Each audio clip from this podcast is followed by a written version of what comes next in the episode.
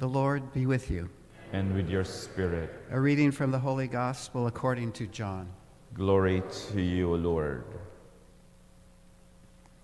Jesus said to the Jews, Amen, amen, I say to you, whoever keeps my word will never see death. So the Jews said to him, Now we are sure that you are possessed. Abraham died, as did the prophets, yet you say, Whoever keeps my word will never taste death. Are you greater than our father Abraham, who died, or the prophets who died? Who do you make yourself out to be? Jesus answered, If I glorify myself, my glory is worth nothing. But it is my Father who glorifies me, of whom you say, He is our God.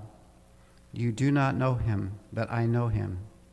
And if I should say that I do not know him, I would be like you, a liar. But I do know him, and I keep his word.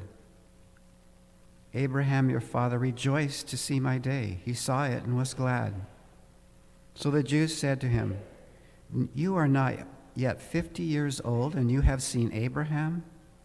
Jesus said to them, Amen, amen, I say to you, before Abraham came to be, I am. So they picked up stones to throw at him, but Jesus hid and went out of the temple area. The Gospel of the Lord. Praise to you, Lord Jesus Christ.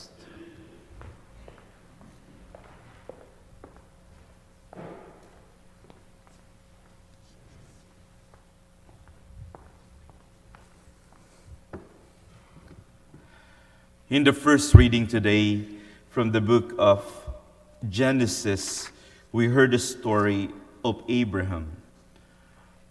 Do you know how old Abraham was when God called him for the first time in Haran to leave his home and go to a strange land? 75. Very good. 75. Just think about that. He was 75 when he had to start all over again, when he had to start this difficult mission. You know, when we think that we are done and settled, but God has another adventure for us, another mission that would have a huge impact, not just for Abraham himself, but for the rest of humanity. God is not done with us while we are still alive. The transformative grace of God is ever dynamic. You know, this is really uh, something that is providential for me because I was thinking of, you know, as I was thinking of the um, God is calling. Nice kidding. um, uh, when I was thinking of, you know, of of that news that I'm gonna be going for for studies, as like, um, I had not been to school for 12 years. uh, you know, do I have what it takes to study again? And uh, when I reflect on the story of Abraham, it's like, look, Abraham was 75. Well, 75 is young, right, nowadays. Um, we just have to trust in the transformative grace of God.